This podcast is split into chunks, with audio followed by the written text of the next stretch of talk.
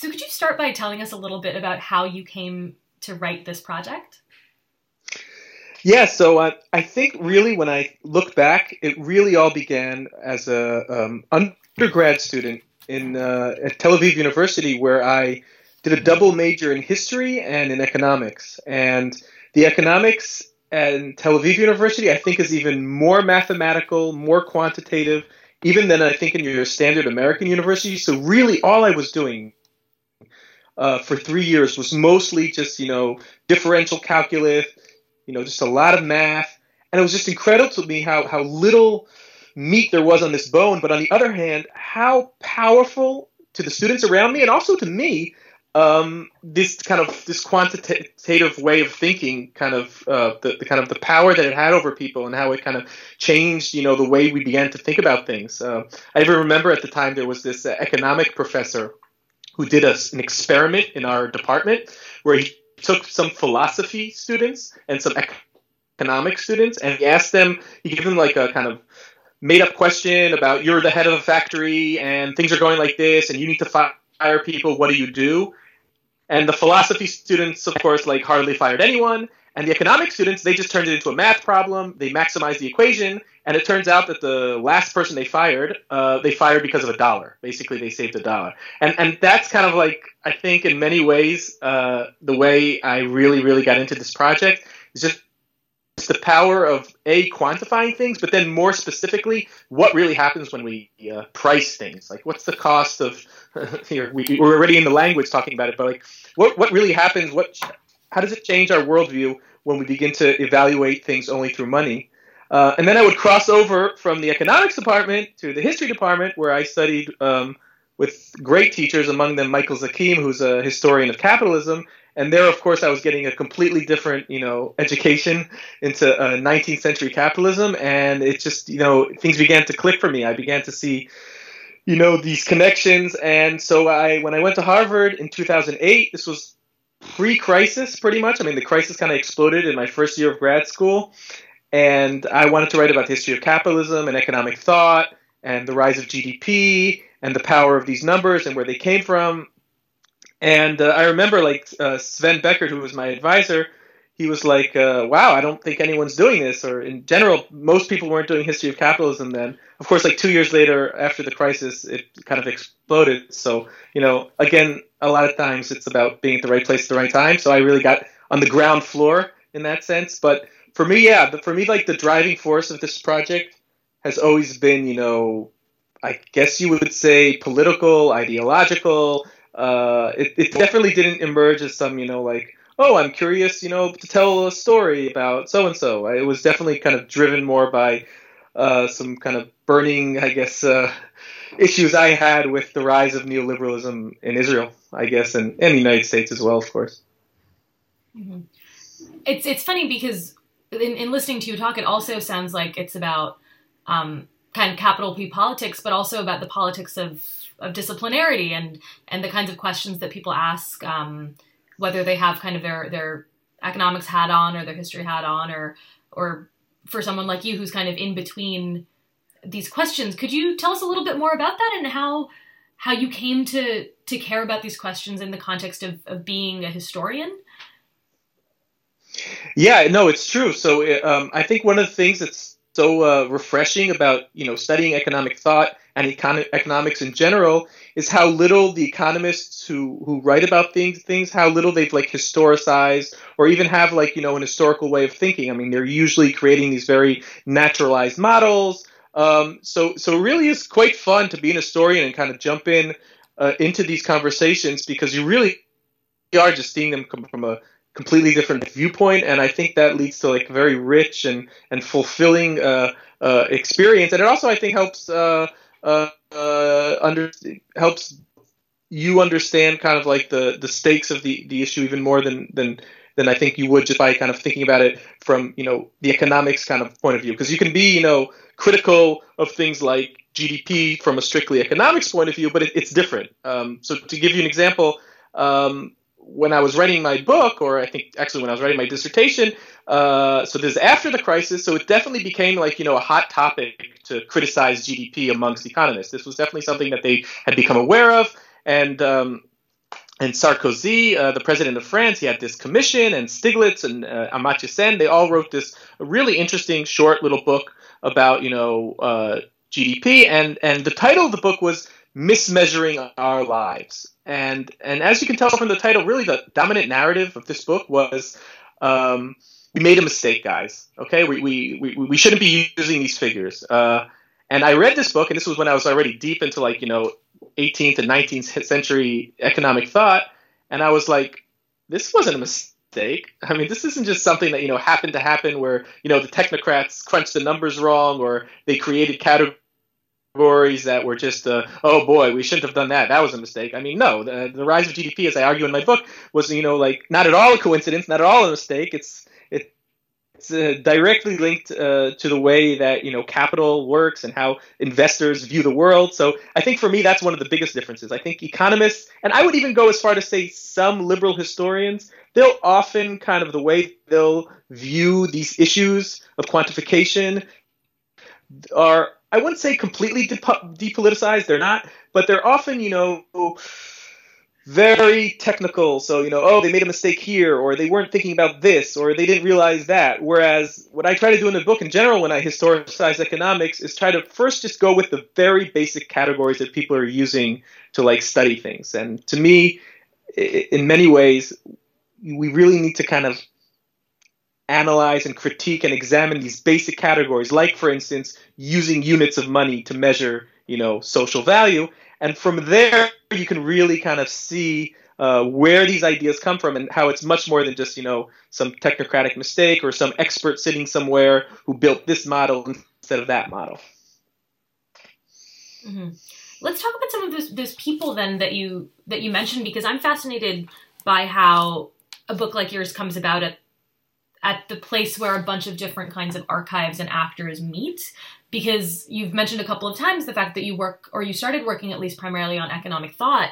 Um, and yet your book is really peopled by uh, businessmen and enslaved people and uh, factory workers and policymakers as well as um, kind of these these figures from from 19th and 20th century economic thinking uh, so to speak. Could you tell us a little bit about how you came to that cast of characters and what that means to you to kind of write economic thought across uh, what some might call policy, what some people might call politics, social upheaval, all of these other kinds of questions?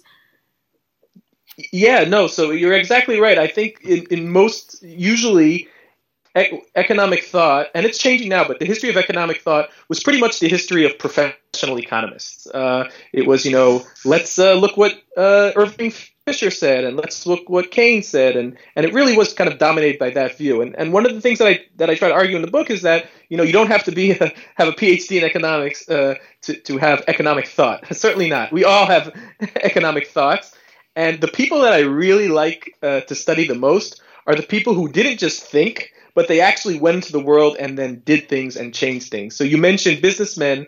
So whether it's someone like Alexander Hamilton, obviously, who's a big part of my earlier chapters, or or um, William Petty, or later we get people like Freeman Hunt, who he finds the first kind of major financial magazine in America in the mid 19th century.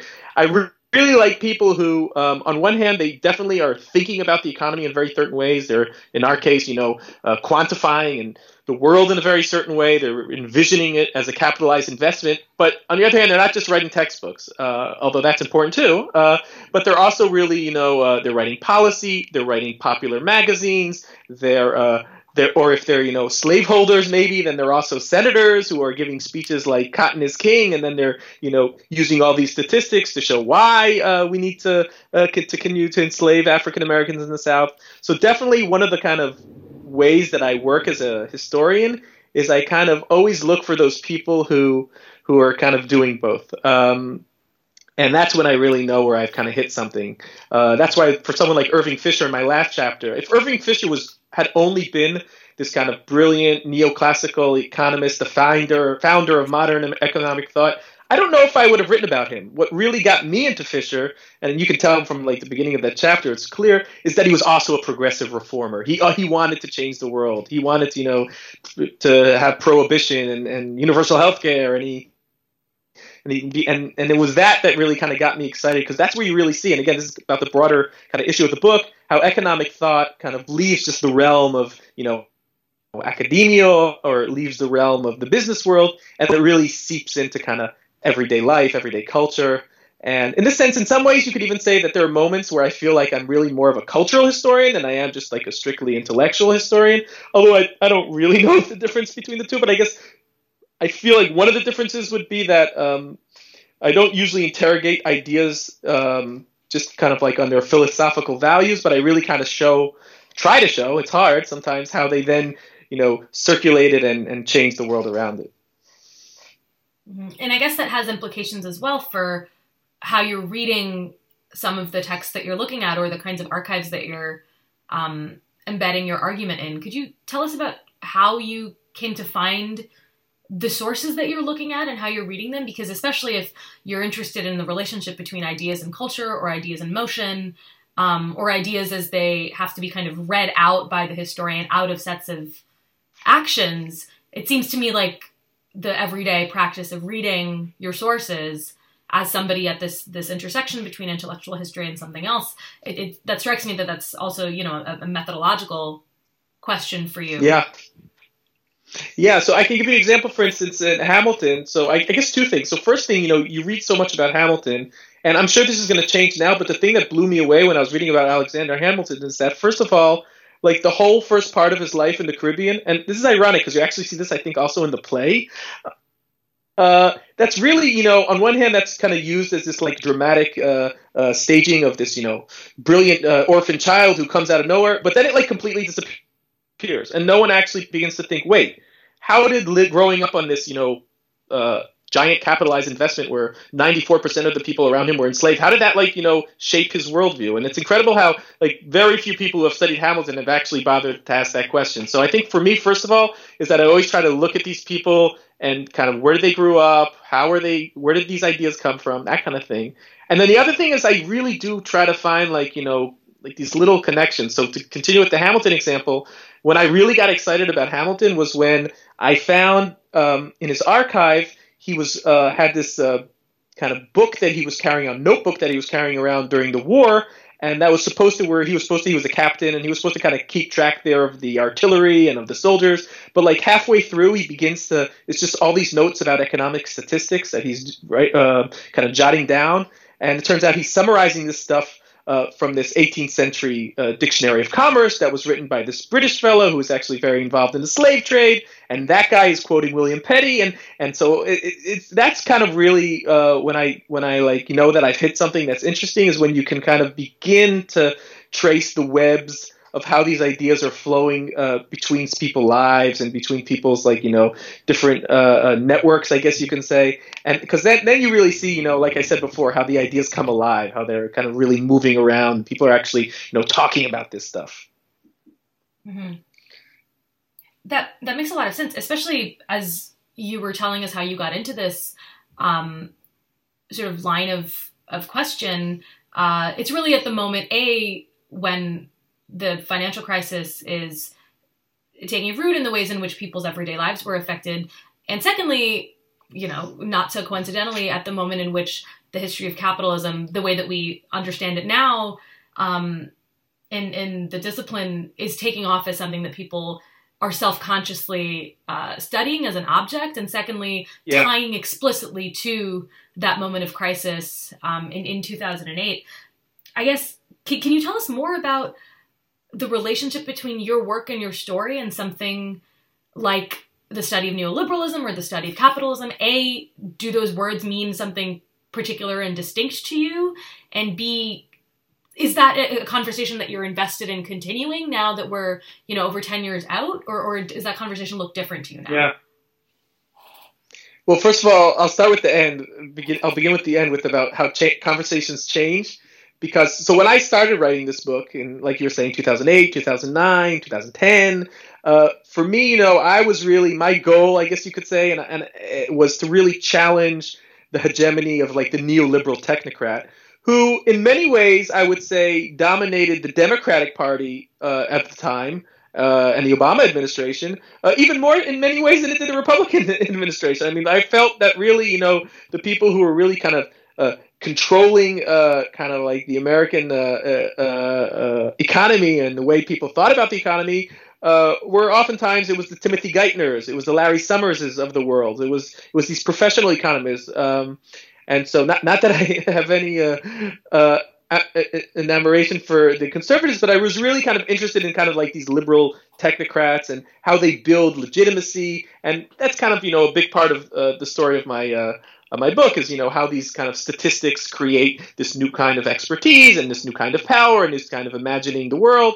Uh, but by the time the book came out in 2017, uh, Donald Trump had been elected president, and you know when that happened, uh, like besides the fact that you know I was very sad that Donald Trump had been elected president, uh, after that initial wave had passed, I was also you know beginning to think, boy, my book might be completely irrelevant now because you know this was really for the Hillary Clinton types uh, more uh, than for the Donald Trump types. Um, but I, I think at the end, you know, a lesson you can learn here is that conversations don't uh, change that quickly.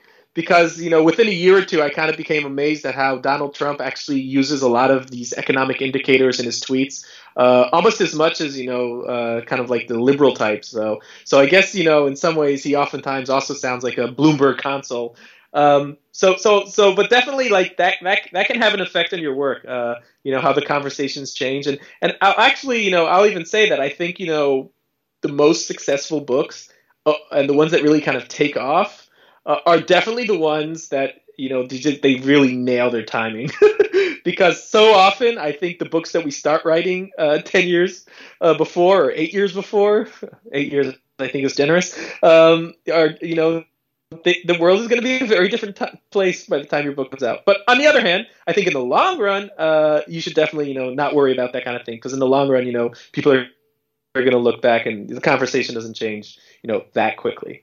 Uh, so that's as far as like you know changing conversations. Uh, could you remind me what was the beginning of the question? Because I remember it was good, but I, I, I am blanking now. Yeah, yeah, no. Uh, I was asking you about the relationship between being interested in precisely the question that you're interested in, which is, you know, the pricing of progress, and situating it inside what at the time was a history of capitalism and continues to be sort of a coherent subfield in, in the study of the 19th and 20th century. Um, yeah. And the relationship between that and conversations about neoliberalism. Do you are you uh-huh. situated uh-huh. in particular in a particular place there? Um, yeah.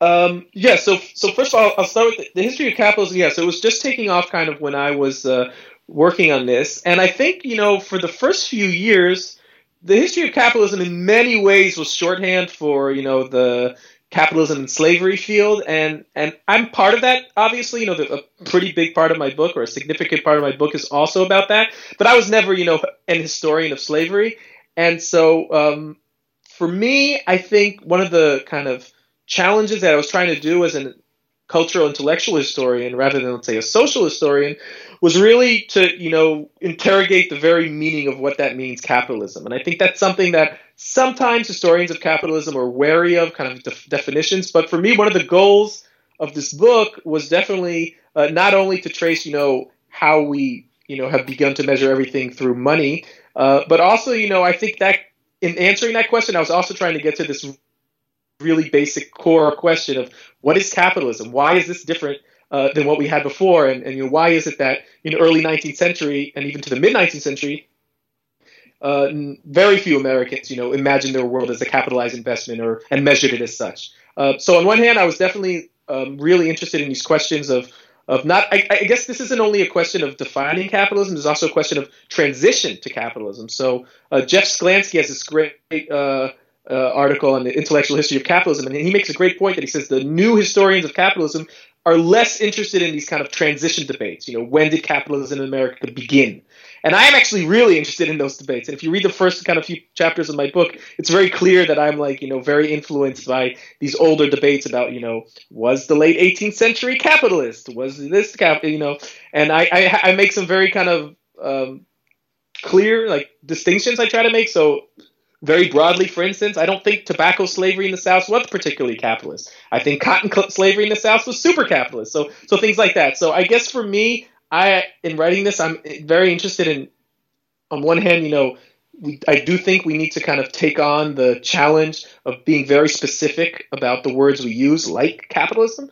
And on the other hand, um, kind of also like looking at change over time and really trying, you know, because once you can define it, or you think you can define it, you're going to make a claim that you can define it, then you can also, you know, begin to create a timeline that says, okay, this is where it more or less began. Obviously, there's not like a specific year, but you can begin to create some kind of historical narrative, and I think that's what historians need to be here for. Uh, if we're going to denaturalize capitalism and show people that it wasn't always there, I think you need to be very clear about when there was capitalism and when there wasn't. Um, and the same thing, in many ways, I think goes for neoliberalism. Um, so I'm shifting now in my new projects to exactly the neoliberal era, and I have to say I'm still very kind of confused, I guess, about the word neoliberalism.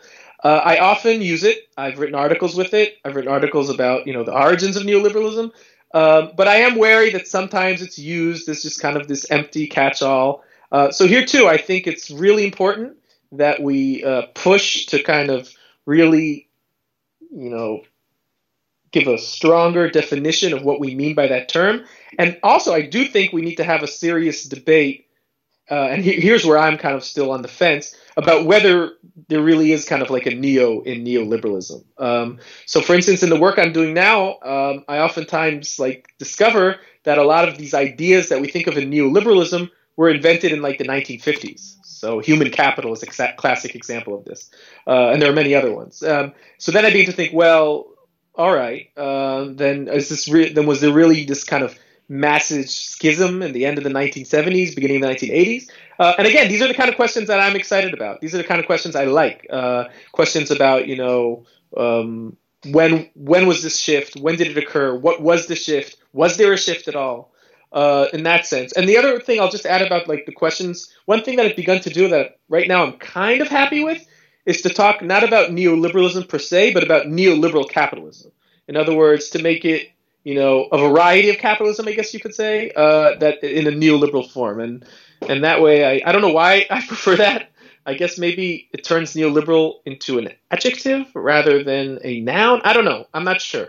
Um, but it's something that that uh, that I that I think I like doing, and then I, I like playing around with those things. So another example in my book. So I purposely in the title of my book I use the word capitalization, um, and one of the reasons I use that is because I really wanted to turn kind of some of the ideas I have of what capitalism is into a verb verb. I wanted to make it more of a process. I wanted to make more of action and not just this like, you know, reified thing. So in my book, you know, sometimes people are capitalizing things and they're transforming things into capital or they're imagining things as capital and and that helps for me kind of make it more of a historical process rather than this big giant heavy thing that's like weighing down on all of us. The ism. Yeah, um, and and just because not to return to the definitional question necessarily, but especially as it pertains to the work that you're doing now, what do you mean when you say neoliberal or neoliberalism? Yeah, so I, it's a good question. So I mean, I it's okay if it's an open question. That's kind of more interesting, but yeah.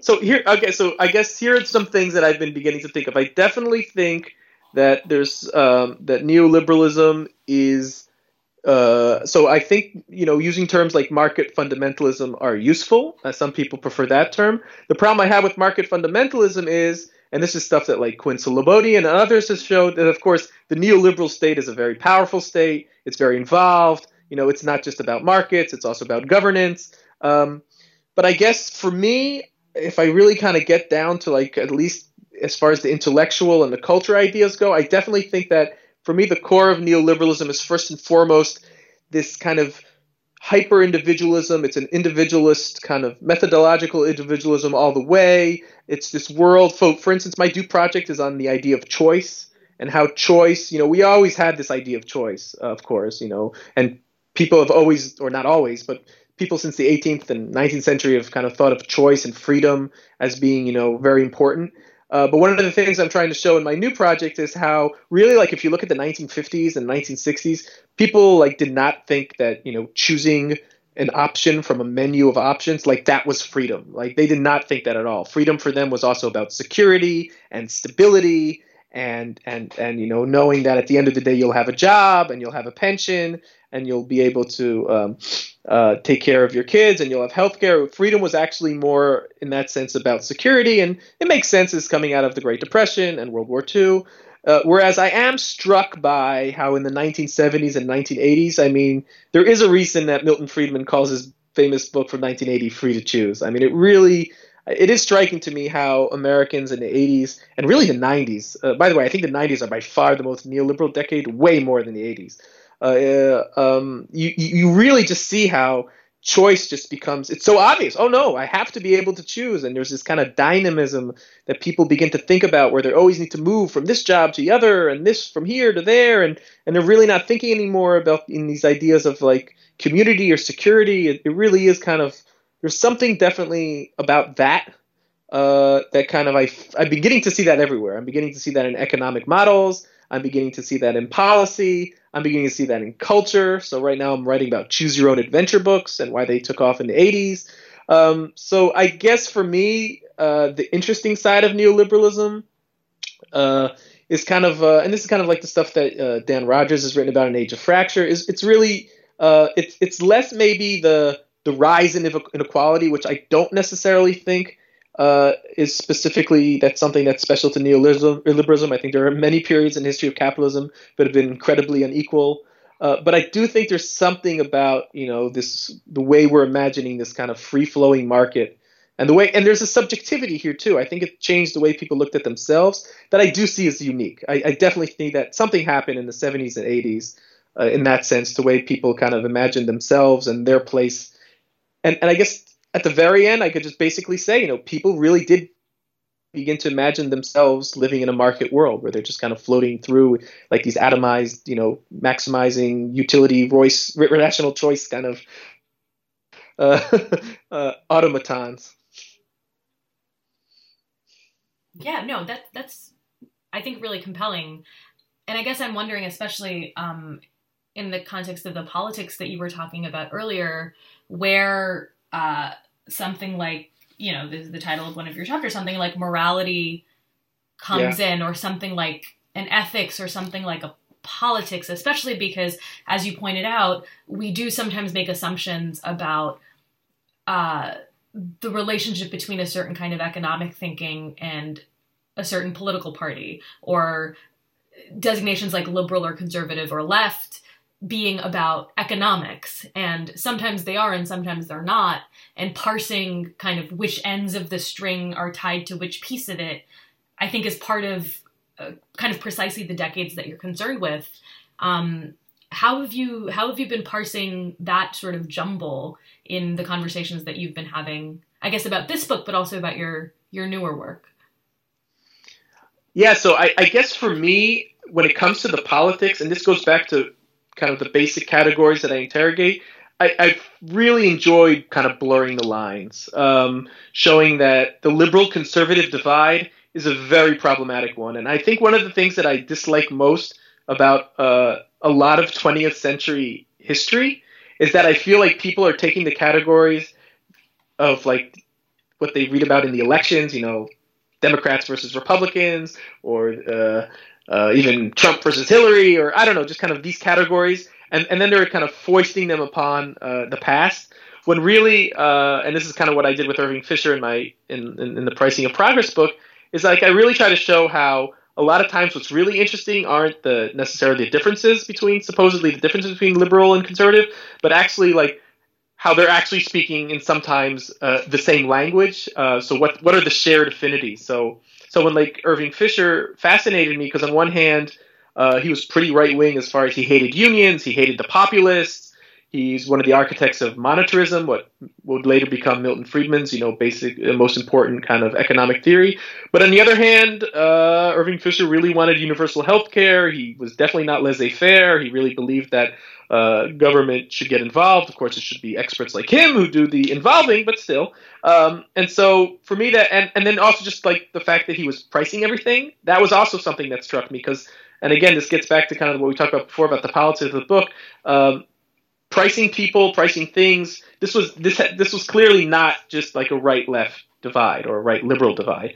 Um, uh, in the 20th century, uh, after the pricing of progress, everyone makes their political arguments uh, by trying to like convince people that this will save money or this will you know increase the economic pie or everyone's playing the counting everything with money game and so for me it's really important to kind of go back and just show and you got you you mentioned morality and ethics and, and that really is part of it just show the the ethical problems of that language uh, on, from both sides of the i guess you could say political aisle and and really show what is lost and what is hidden and what is uh, distorted uh, just from the fact that we're uh, talking in that language. And in many ways, it didn't really matter to me at some points how people were, uh, you know, what were the policies they were advocating for. Uh, in some ways, the minute that they were advocating for those policies, simply in this kind of, you know, we need to maximize, monetize productivity, uh, and that's why we should do X, Y, or Z.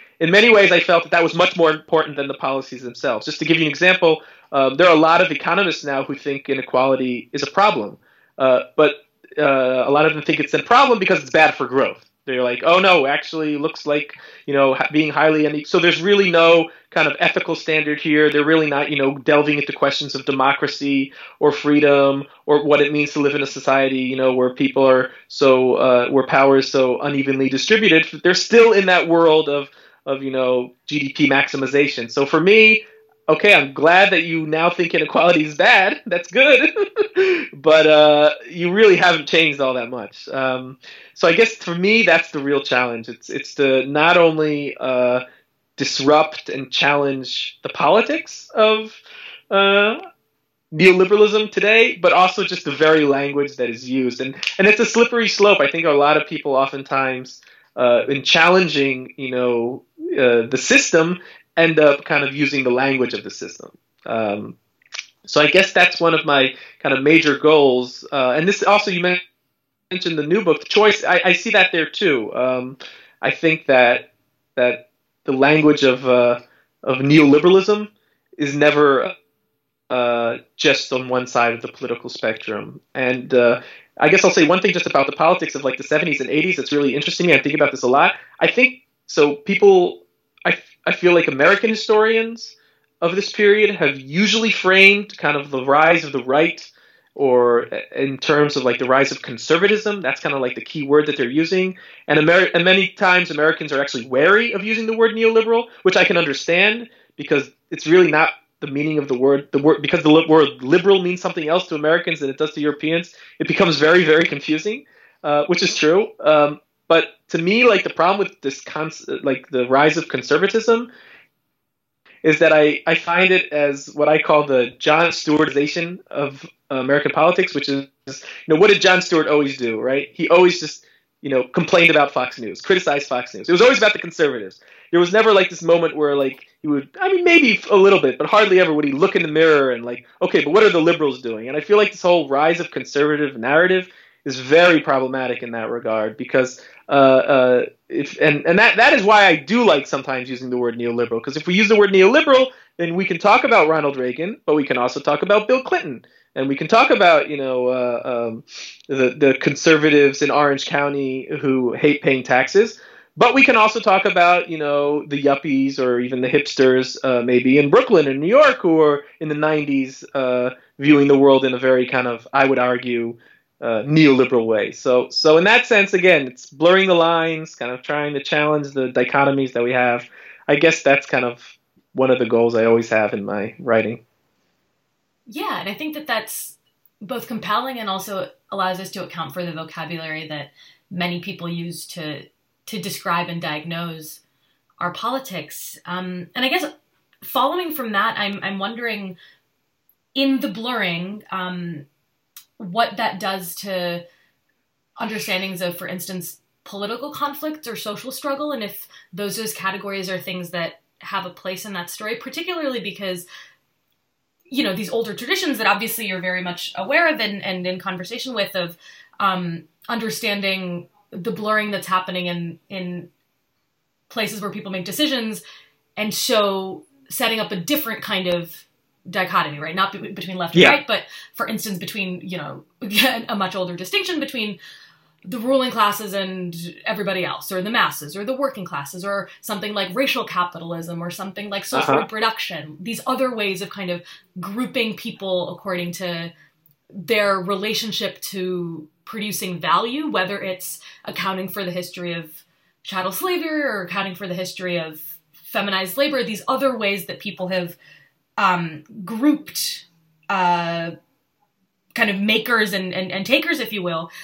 I'm wondering yeah. what that does, especially because a lot of the time the story of the 80s and 90s that we're telling is about the falling away of many forms of protest and the smoothing out of conflict and and the rise of this kind of technocratic bureaucratic language of how politics are done but now of course as as you as you've mentioned all of these kind of pieces are bubbling back up in um, at least mainstream conversations about the the relationship between politics and morality could you could you maybe say something about whether all of that stuff really does fall away in the 90s as a lot of um, histories of this period have been have been leading us to believe, or or is there a place for that kind of like conflict and and struggle and these other technologies for understanding difference in this period?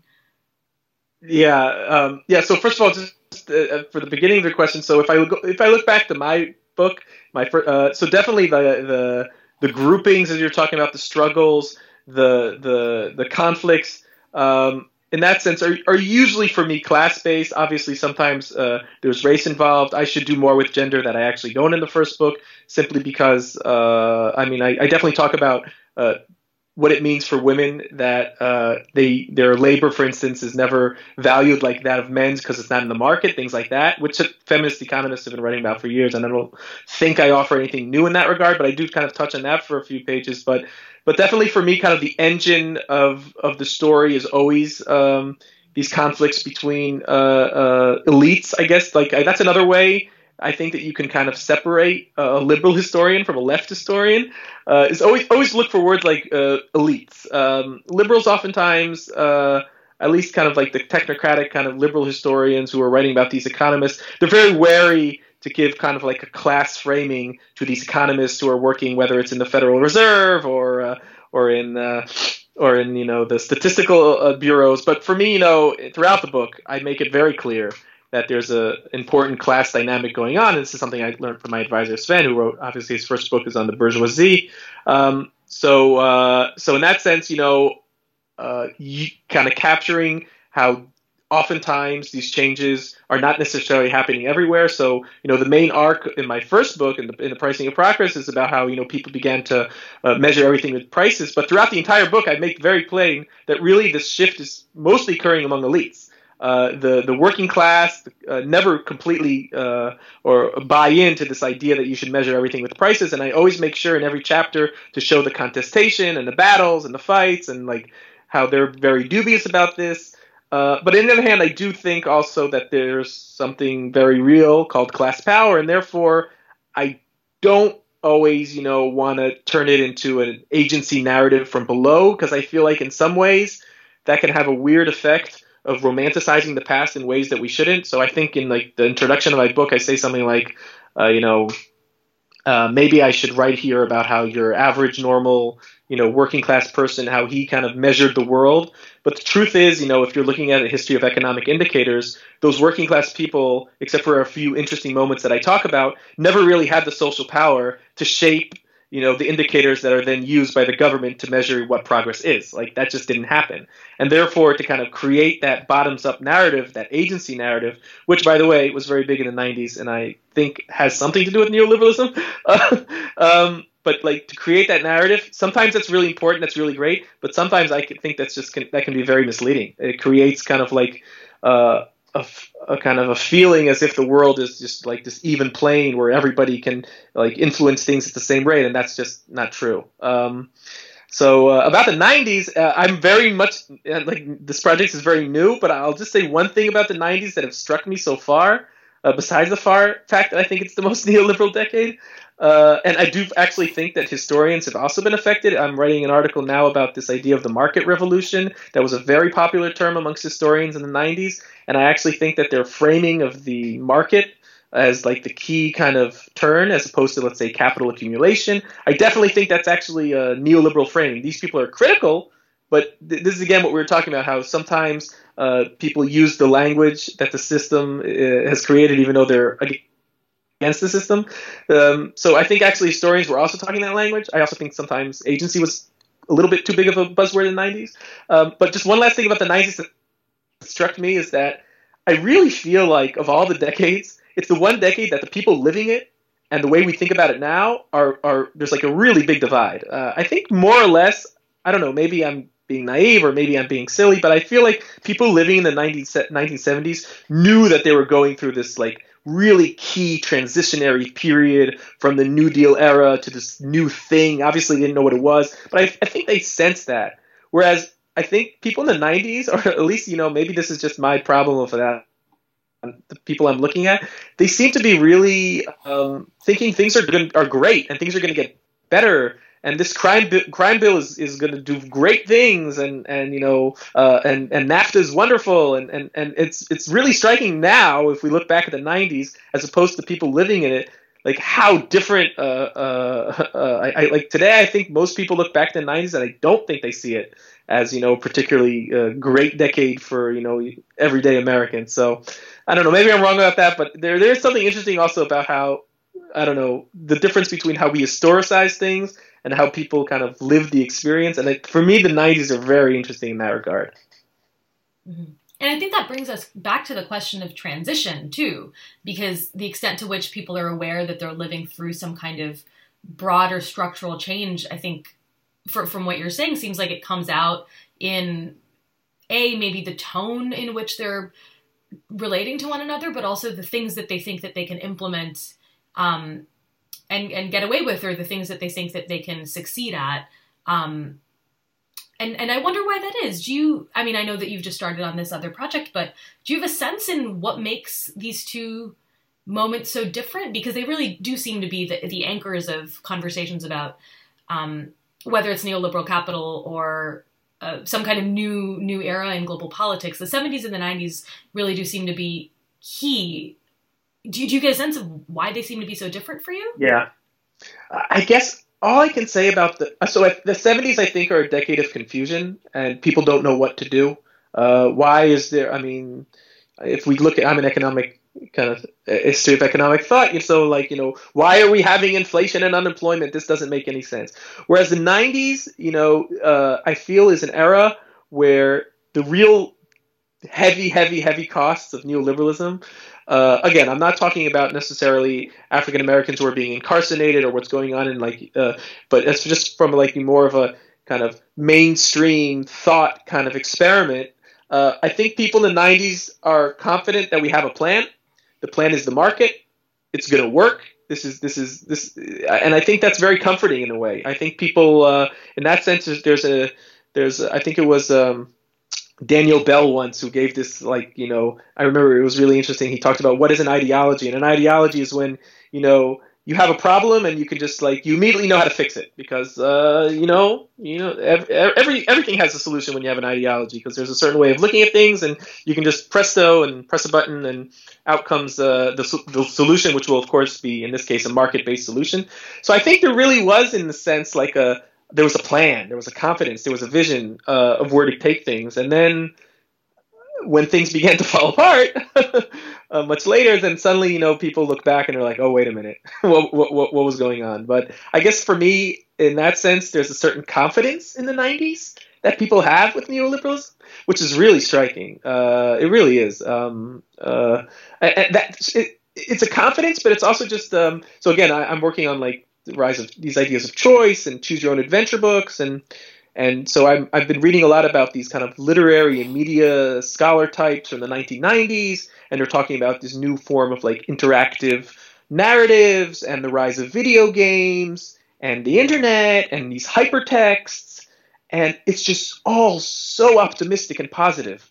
Like uh, they are not seeing, you know, Mark Zuckerberg that, or you know, platform capitalism or or Uber or or they're, they're not seeing any of that. They, they really do think that there's something incredibly, you know, uh, freeing about these new kind of digital uh, uh, technologies, which, which there is. I'm not saying there isn't, but that, that there's just they, they, very rarely talk about the downside in any of these books. It really is just an incredibly positive kind of worldview. Now, again, of course, I'm talking about you know middle class white intellectuals at this point, uh, but still, I, I, I, do think that there's something kind of striking about that. Mm. And before we wrap up, I, I hate to ask this, but I guess not enough not to ask it. If you had to, if you had to do that kind of thing for our moment, um, do you? I mean, how are we meant to properly diagnose something if we're inside of it, or do you do you just not want to address that because you're a historian and not a not a pundit or something like that? It's okay. No, no, that's your I, answer. I, but I, I, I, do you have any insight so, so from the what other, you've been looking at? yeah, I mean, so the other hat I wear here, uh, uh, I live in Israel, of course, and so the other hat I wear is like as a TV pundit now. Uh, I'm trying to, you know, convince uh, the Israeli people that Trump is not uh, who they think he is, uh, but that's another discussion. But so I'm definitely very comfortable making broad claims about the president. But I actually think uh, it's very clear where we are right now. I think we're at this like, you know, tremendous, you know, moment uh, in history where it could really go either way, and there really isn't a middle right now. I mean, I don't know how. I mean, maybe I'm wrong about this. Maybe I'm too confident again about what I'm seeing, but I definitely think that it's as an historian, my feeling is is that uh, the 2016 election might be, you know, the periodization, uh, the next kind of beginning of a new periodization. Uh, and I actually say that in an optimistic way. I actually think that you know there's a certain um, reaction to Trump that is happening that's pushing people in interesting ways, mostly liberals in interesting ways.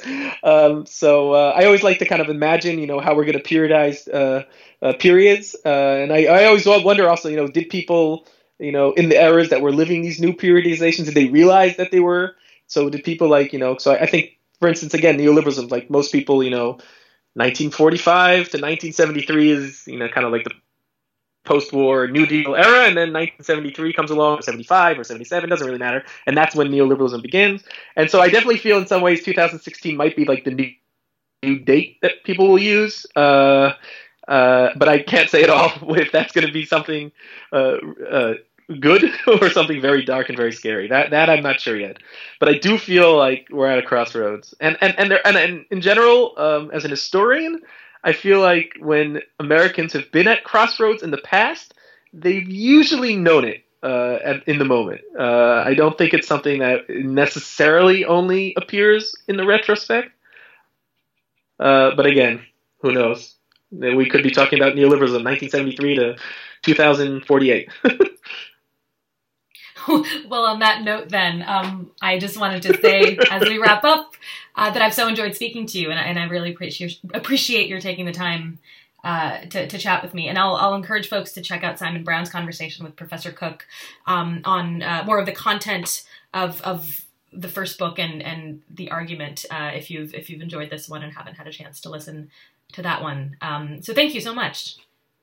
No, oh, this was great. I really enjoyed our conversation.